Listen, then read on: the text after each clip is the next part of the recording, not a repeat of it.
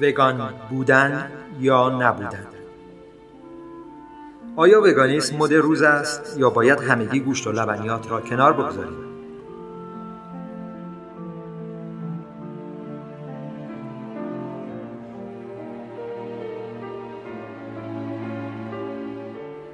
بار اول با وگانیسم یا گیاهخواری صرف کنار نیامدم، چون آنطور نمیتوانستم ویتامین ها و ریز مغذی های مورد نیازم را به دست آورم. در حالی که احساس بیحالی و ناخوشی می‌کردم، به نزد پزشک رفتم که دو گزینه روبروی من گذاشت: وگان بودن را کنار بگذارم یا مقدار زیادی مکمل غذایی مصرف کنم. نهایتاً آنچه انتخاب کردم مصرف گوشت و لبنیات بود، چون مصرف آن مقدار قرص معده‌ام را آزار می‌داد و نمی‌توانستم در برابر آن دوام بیاورم. این ماجرا مربوط به دو سال پیش است و من سه سال بود که وگان بودم. وگانیسم فراگیر شده بود.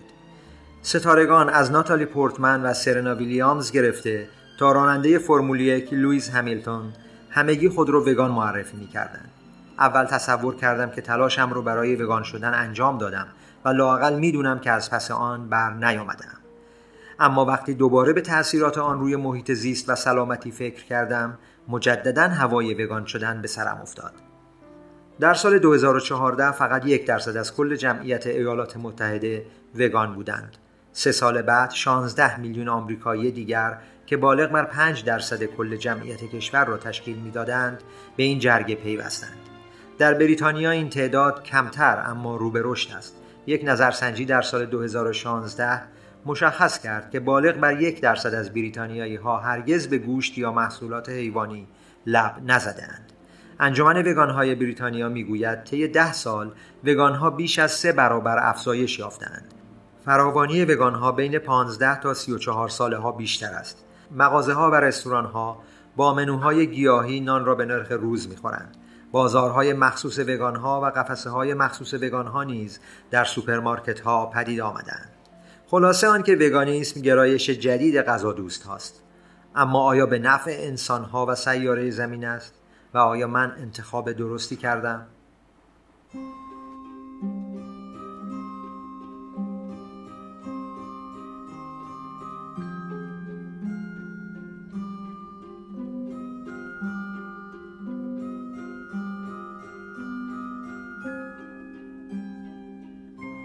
افراد مختلف دلایل متفاوتی را برای وگان بودن برمی‌شمارند، از مبارزه با خشونت علیه حیوانات گرفته تا تمایل برای سهم شدن در کاهش گازهای گلخانه‌ای.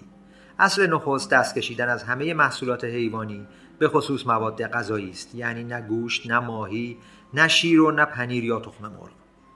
اکثر وگان‌ها از خوردن عسل هم به این خاطر که توسط زنبورها تولید می‌شود اجتناب می‌کنند. وگان‌های مبادی اخلاق استفاده از هر گونه محصول حیوانی را اشتباه می‌دانند. برای بسیاری از افراد محدودیت‌های غذایی وگانیسم موجب بروز مشکلاتی جدی در سلامتی می‌شود. گوشت، ماهی، لبنیات و تخم مرغ نه اینکه فقط خوشمزه باشند، بلکه مواد مغذی ضروری بدن را تأمین می‌کنند. حذف آنها ممکن است شما را دچار بحران تغذیه‌ای کند. تکامل انسان بر مبنای تکیه بر رژیم همه چیزخواری بوده. حالا با چنین وضعیتی می توانیم هر آنچه را لازم داریم صرفاً از گیاهان به دست آوریم؟ پاسخ کوتاه به نوعی بله است. اگر قرار است وگان شوید، باید چنان انضباطی داشته باشید که همه اصول را رعایت کنید. از همه ساده تر کلان مغذی ها هستند. چربی مورد نیاز وگان ها از چیزهایی مثل روغن زیتون، آجیل و آووکادو تأمین می شود. کربوهیدرات ها به مقدار فراوان در میوه ها، غلات و حبوبات وجود دارند. پروتئین در عدس، کینوآ و توفو یا پنیر سویا به مقدار زیاد یافت می شود. دریافت همه اینها به میزان کافی لزوماً به این معنا نیست که رژیم غذاییتان متناسب بوده است. یک بشقاب بوریتو با نصف فنجان لوبیای سیاه یا برنج قهوه‌ای یا آووکادو به علاوه یک چهارم فنجان توفو قادر به تأمین بیست و پنج گرم پروتئین، تقریباً نصف میزان پروتئین توصیه شده برای هر روز و یک سوم کربوهیدرات لازم در روز است.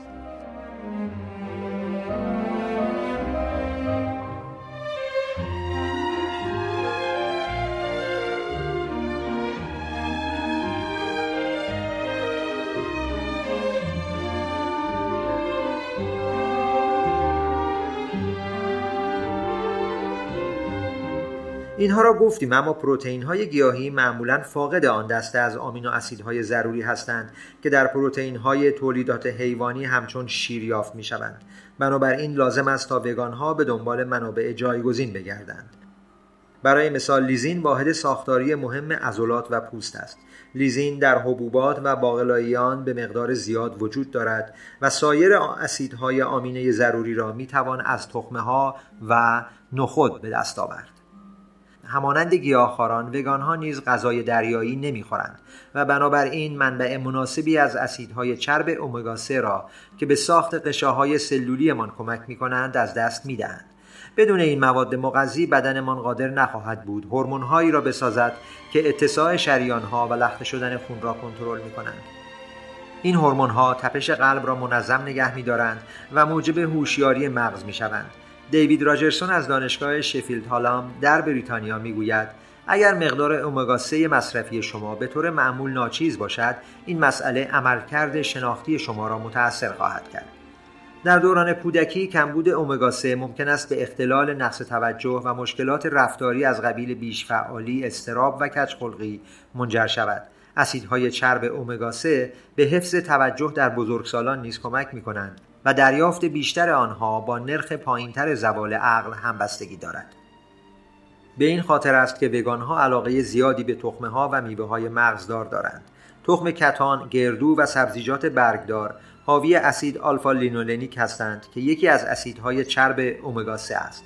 خوردن آن مقدار غذایی که بتواند دوز توصیه شده در روز را فراهم کند ممکن است مشکل ساز شود. پس راه بهتر آن است که مکمل‌های ساخته شده از روغن جلبک را مصرف کنیم. مکمل‌ها برای تأمین ویتامین بی دوازده نیز مفید هستند. ویتامین بی دوازده هم مانند اسیدهای چرب امگا سه برای عملکرد مغز ضروری است و دریافت نکردن آن به میزان کافی موجب زوال عقل و مشکلات دیگر می شود. ویتامین بی دوازده یکی از متداول ترین معضلات تغذیه‌ای در بین گیاهخواران نیز هست، گرچه در مقاله‌ای عنوان شده که کمبود ویتامین بی دوازده بین وگان ها شایع تر است.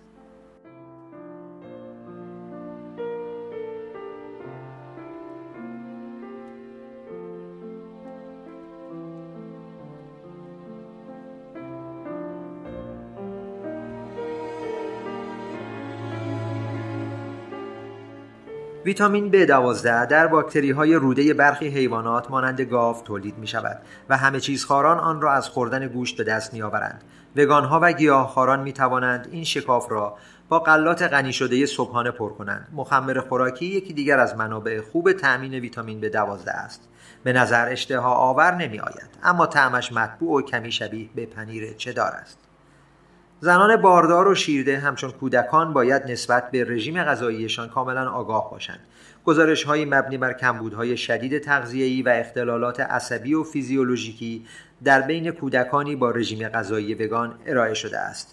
بنابر اعلام سازمان خدمات ملی سلامت بریتانیا، این احتمال وجود دارد که بتوان اکثر مواد غذایی را از رژیمی متعادل به دست آورد، گرچه شاید لازم باشد تا وگان‌ها مکمل‌ها یا غذاهای غنی شده را نیز دریافت کنند و این سازمان مشورت با پزشک را در مورد دریافت همه مواد مغذی لازم به این افراد توصیه می‌کند.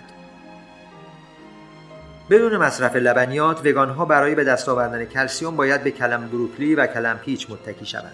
عنصر یود را که برای متابولیسم و عملکرد تیروئید لازم است، میتوان از علف دریایی یا کرنبری به دست آورد. عنصر آهن را میتوان از سبزیجات، باقلاییان، میوه‌های مغزدار و تخمه‌ها کسب کرد. این موارد حاوی شکلی از آهن هستند که استفادهش برای بدن سخت‌تر است. بنابراین سازمان ملی سلامت ایالات متحده توصیه کرده که افرادی که گوشت نمیخورند باید تقریباً دو برابر کسانی که گوشت میخورند آهن گیاهی دریافت کنند. همه اینها نشان میدهد که چرا بزرگترین چالش من هنگامی که وگان شدم این بود که میبایست راجع به آنچه میخوردم بسیار بیشتر از موقعی که وگان نبودم فکر میکردم. ممکن است طاقتتان تاق شود و غالباً هم شما تنها فردی هستید که از خوردن گوشت و لبنیات خودداری میکنید، چون اینها اقلامی هستند که در فروشگاه‌ها و رستوران‌ها به سهولت در دسترسند. داشتن دوستانی که دستورهای غذاییشان را با من به اشتراک می‌گذاشتند غنیمت بزرگی برایم بود و در نهایت آنقدر به خوراک جدیدم علاقه‌مند شدم که هنوز هم معمولاً غذاهای وگان می‌خورم.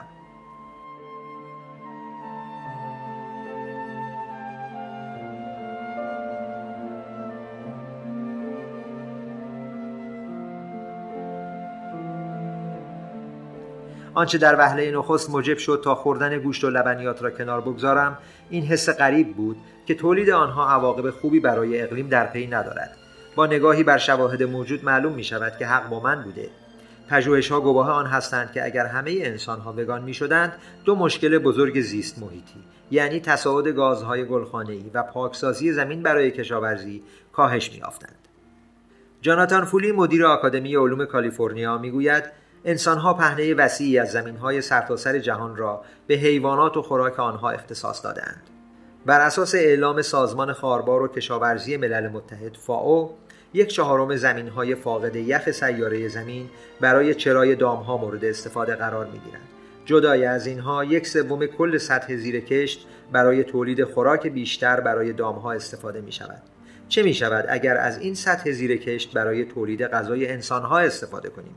مصرف پروتئین توسط دام‌ها سه تا بیست برابر بیشتر از مقدار پروتئینی است که برای مصارف انسانی باز می‌گردانند. بنابراین به اعتقاد فولی، یک راه مشخص برای غذا دادن به میلیاردها انسان دیگر این است که بیشتر از گیاهانی که کشت می‌دهیم تغذیه کنیم و حیوانات کمتری را غذا بدهیم.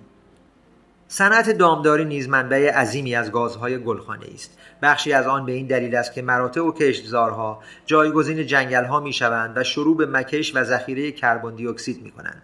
به علاوه همچون هر صنعت دیگری، بخش دامداری مقدار زیادی سوخت فسیلی استفاده می کند و حیوانات نشخوار کننده همچون گاوها متان بسیار زیادی را همراه آرق خارج می کنند.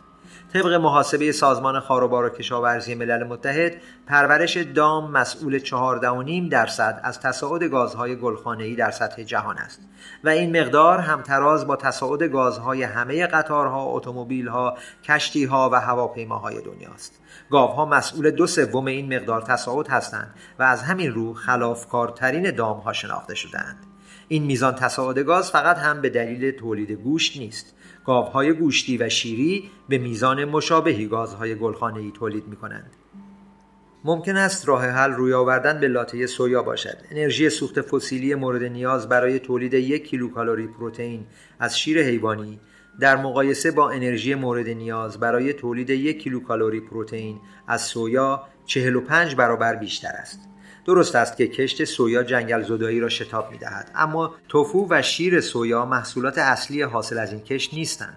بنابر اظهار شارلوت استرک، مدیر اندیشکده کلایمیت فوکوس در هلند، محصولات اصلی کشت سویا به مصرف دامها می رسند. او می گوید حتی اگر همگی گوشت را با سویا جایگزین می کردیم، باز هم با کاهش تولید سویا مواجه می شدیم، چون مقدار قابل توجهی از آن به مصرف حیوانات می رسد. ارزیابی انجام شده توسط اندیشکده کلایمیت فوکوس در سال دو هزار و هفده مشخص کرد که سالانه بیست و شش هزار و هفتصد کیلومتر مربع از جنگل‌ها به منظور چرای احشام و پروراندن گیاهان زراعی برای تغذیه دام‌ها پاکسازی می‌شود. از این بیست و شش هزار و هفتصد کیلومتر مربع حدوداً شش هزار کیلومتر مربع به کشت سویا اختصاص می‌یابد. نهایتاً نخوردن گوشت ردپای کربن شما را به شدت کاهش خواهد داد، اما اگر بخواهید بیشتر پیش بروید و به فردی وگان تبدیل شوید، ردپای کربن از این هم کمتر می شود. اگر شما هم مثل من فقط چند بار در هفته گوشت می خورید، وگان شدن باعث می شود که میزان کاهش دو برابر شود.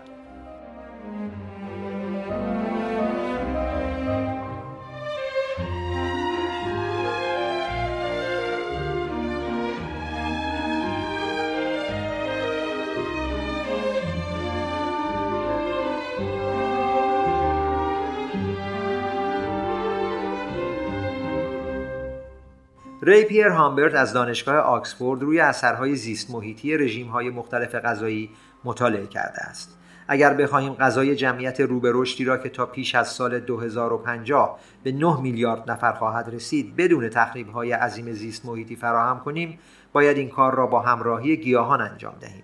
با تمایل هرچه بیشتر افراد به وگانیسم، مشکل بالقوه‌ای اضافه می‌شود. غذاهای وگان مثل روغن نارگیل و کره مغزدانه ها معمولاً به صورت محلی قابل حصول نیستند. اگر قرار باشد بخش قابل توجهی از افراد خوردن گوشت و لبنیات را کنار بگذارند، باید گیاهان بیشتری را ترابری کرد. همین امر کاهش کربن را بر اثر کنار گذاشتن گوشت و لبنیات توسط این افراد جبران خواهد کرد. پیر هامبرت در این باره میگوید البته اما نه آنقدرها. او به گزارشی اشاره می کند که سهم عوامل مؤثر بر تصاعد گازهای گلخانه‌ای را در کل فرایند چرخه تولید گوشت گاو برزیلی جداگانه بررسی کرده است. بنابر این گزارش میزان تصاعد ناشی از ترابری گوشت تا اروپا فقط دو و نیم درصد مقدار کل بوده است. به نظر پیر هامبرت آن مقدار افزایش تصاعدی که ناشی از بیشتر شدن ترابری گیاهان بوده در مقایسه با تصاعد ناشی از دامها بسیار ناچیز است. گرایش به رژیم‌های گیاهی با فواید اقتصادی نیز همراه است. نرخ ابتلا به بیماری عروق کرونر، سکته مغزی، دیابت نوع دوم و سرطان در افرادی که مقدار زیادی گوشت مصرف می‌کنند بیشتر است. مارکو اسپرینگمن از دانشگاه آکسفورد به هزینه‌های این بیماری‌ها نظری انداخته. طبق برآورد او اگر همه مردم دنیا گیاهخوار شوند، سالانه میتوان از هفت و سه دهم میلیون مرگ زودرس جلوگیری کرد و این تعداد در صورتی که همگی وگان شوند برابر با هشت و یک دهم میلیون خواهد بود. در نتیجه این تغییر گرایش، صرفه‌جویی‌های نظام مراقبت از سلامت سالانه به رقمی بالغ بر یک میلیارد دلار خواهد رسید.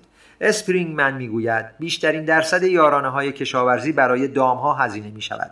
می توانیم این مقدار یارانه را صرف اهداف زیست محیطی و سلامت کنیم. زندگی شما بی اغراق وابسته به محصولات حیوانی است. در تولید واکسن معمولاً ژلاتین یا تخم مرغ به کار می رود.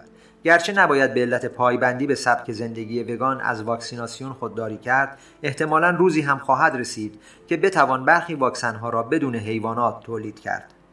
از گیاه تنباکو در روش‌های آزمایشی برای تولید واکسن‌هایی برای ویروس زیکا و فلج اطفال استفاده شده است. از سلول‌های هویج، گیاه برنج و ذرت می‌توان به عنوان راکتور زیستی استفاده کرد. کارخانه‌های سلولی که می‌توان درون آنها ذرات شبه ویروس را یکجا تکثیر داد.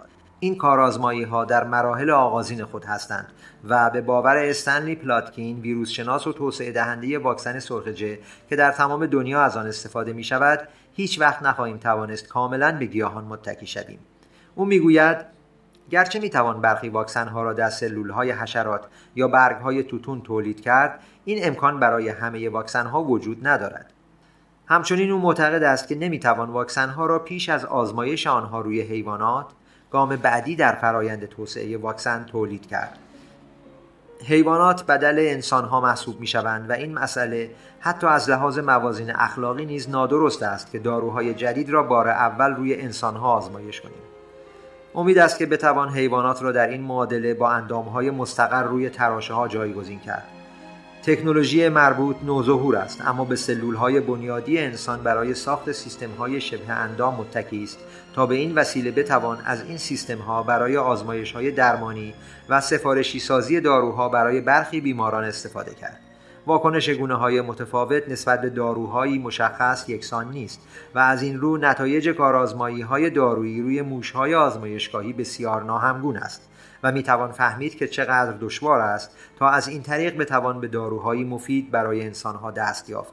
راهی طولانی در پیش است، البته اگر اصلاً ممکن باشد، اما جایگزین کردن حیوانات در فرایند توسعه داروها احتمالاً به تولید داروهایی بهتر منجر خواهد شد.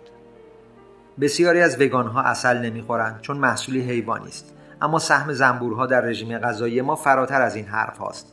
کلونی‌های زنبورها را از این مزرعه به مزرعه دیگر می‌برند تا به گردافشانی حجم بسیار زیادی از میوه‌ها، سبزیجات و میوه‌های مغزدار کمک کنند و تولید محصول را به حد اکثر برسانند. برای مثال بادام را در نظر بگیرید که برای وگان‌ها حکم جایزه را دارد. درخت‌های بادام در عرض یک هفته شکوفه می‌دهند، اما فقط شکوفه‌هایی که گردافشانی شده باشند قادر خواهند بود تا به ثمر بنشینند. مزرعه‌داران برای به حد اکثر رساندن محصول هر درخت با اجاره کندوهای زنبور آنها را در فواصل طولانی با کامیون جابجا می‌کنند.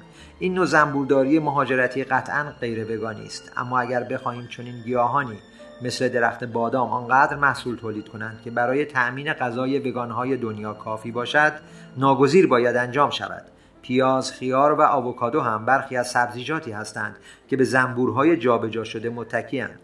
آیا می توان دنیایی را تصور کرد که لشکری از ربات‌های گردافشان زنبورها را از یوغ اسارت انسان‌ها برهانند؟ بعید است. زنبورها بسیار کارآمدند و از طرف دیگر تقلید از رفتارشان نیز بسیار دشوار است. گرچه تعدادی ربات زنبوری ساخته شده است، اما آنها نمی‌توانند راه حل عملی در مقیاس وسیع باشند. چن شنگلو از دانشگاه هاروارد می‌پرسد: می توانید یک میلیارد ربات زنبور را تصور کنید؟ چطور ممکن است به یکدیگر اصابت نکنند؟ چگونه ممکن است سیگنال‌هایشان تداخل ایجاد نکنند؟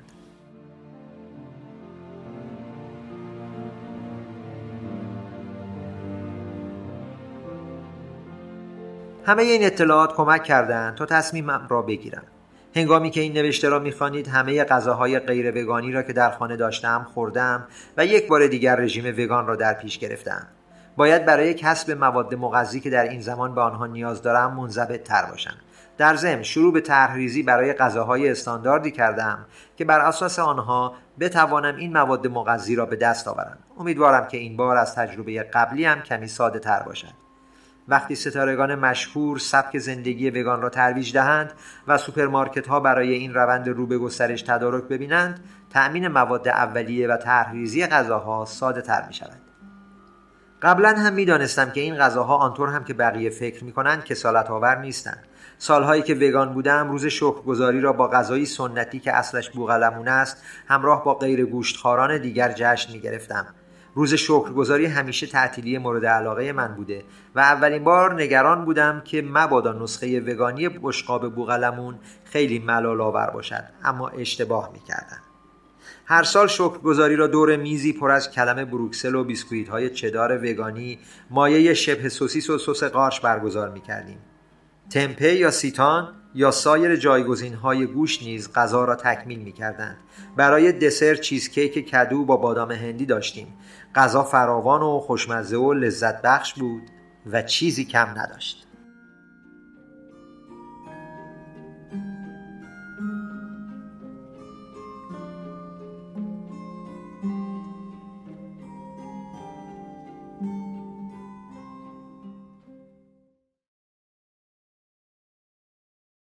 هستم چون می‌دانم.